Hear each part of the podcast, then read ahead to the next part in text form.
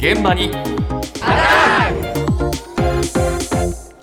朝の担当は西村篠さんです。おはようございます。おはようございます。厚生労働省が飲酒に関するガイドラインを発表したというニュース番組でもお伝えしましたが、お酒を販売する企業側にも今変化が起きています。はい飲料メーカー各社がストロング系と呼ばれるアルコール度数が高いええ。高アルコールの酎ハイの販売から撤退する動きが今相次いでいるんですよね。まずは最近の酎ハイ市場について調査会社インテージの市場アナリスト木地利光さんに伺いました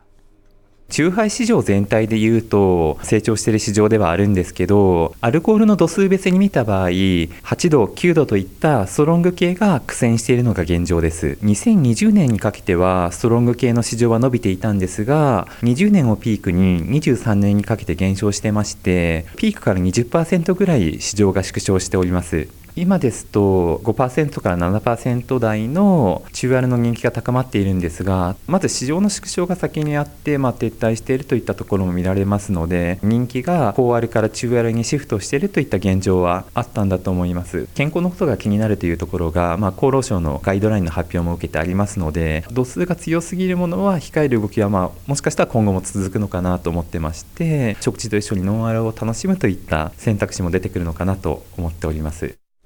おおやっぱり度数の高いのは敬遠されてたんだ、そうなんですよね。あー2020年くらいは人気だったんですけれどうも、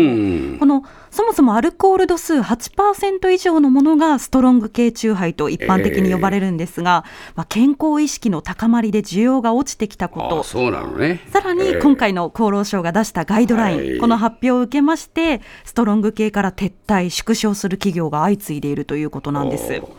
でこの調査会社インテージによると2020年に1776億円だったこのストロング系の販売額が去年は1365億円まで減少しているんですね。ほうほうほう。410億円くらい減っているということなんです。えええで飲料メーカー各社ではこれまでにアサヒビールや札幌ビールが今後はアルコール度数8%以上の缶チューハイの新しい商品は発売しませんよとそういった方針を固めたということもありました。はい。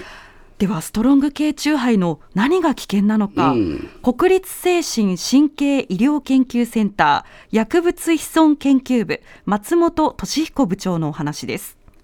アルコール度数がもっと高いアルコール飲料はあるにはあるわけですよね。ワインにしても日本酒にしても蒸留酒なんかはもっと高くなるわけです。ただ、飲むスピードがなんとなくこう早いビール並み、あるいはそれ以上で飲まれる方が多いんですね。まあおそらくその味付けなんかがごくごく入れてしまうにもかかわらず結構濃度が高い。お酒のあの独特の苦い味があんまり好きじゃないっていう方がチョイスするんですね。だからまあお酒の味が嫌いなら飲まなきゃいいんだけど、でも気分を変えたいっていう。で、そういう意味ではなんかハイになるための飲まれ方をですね、あの、結構されてしまった。それがですね、本当に危険で、あの、調子に乗って飲んでるうちに、えー帰り際腰が立たなくなってるとか、あるいは予期せぬ泥酔状態になって結構トラブルとかですね、しばしば耳にしてきたことなんですね。それが僕は危険なのかな。お酒らしくない、でも強いお酒。こういう怖さでしょうか。ほうわかります？これ。とてもよくわかります。わかります？はい、ああ危ないんですよね。これはだけど飲飲みすぎちゃうとはい。大変なんだ。そうなんですよね。気軽にこう、低価格で飲める分、若者も手に取りやすい、買いやすいですし、はい。あのメーカー側も意図していないような気分を変える手段として使われてしまうことも多いようでして、ええそこがまあとても危険ですと話していたんですよなるほね。で相次ぐストロング系酎ハイのシェア縮小について松本さんは時期としてはやっぱり遅いと感じてしまうけれど、ん。もちろん好ましい動きだと。ただ危険なのは8%以上という濃度の問題ではないんですと話しています。はい。再び国立精神神経医療研究センターの松本さんに私たちが心がけることと合わせて伺いました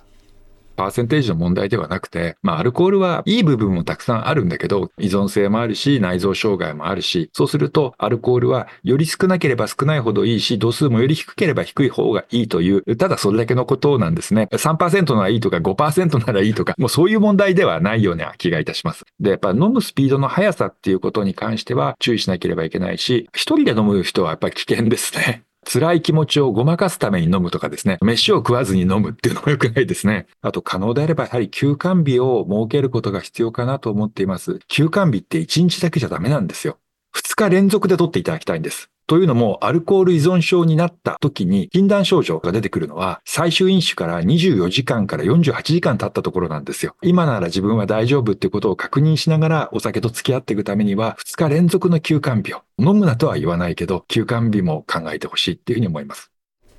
ほいやちょっといろんなアドバイスが詰まっていましたけれども松本さん自身は決してお酒の文化を否定しているわけではなくてええリスクの少ない楽しみ方をしてほしいという話をしていまう休した、館日ね。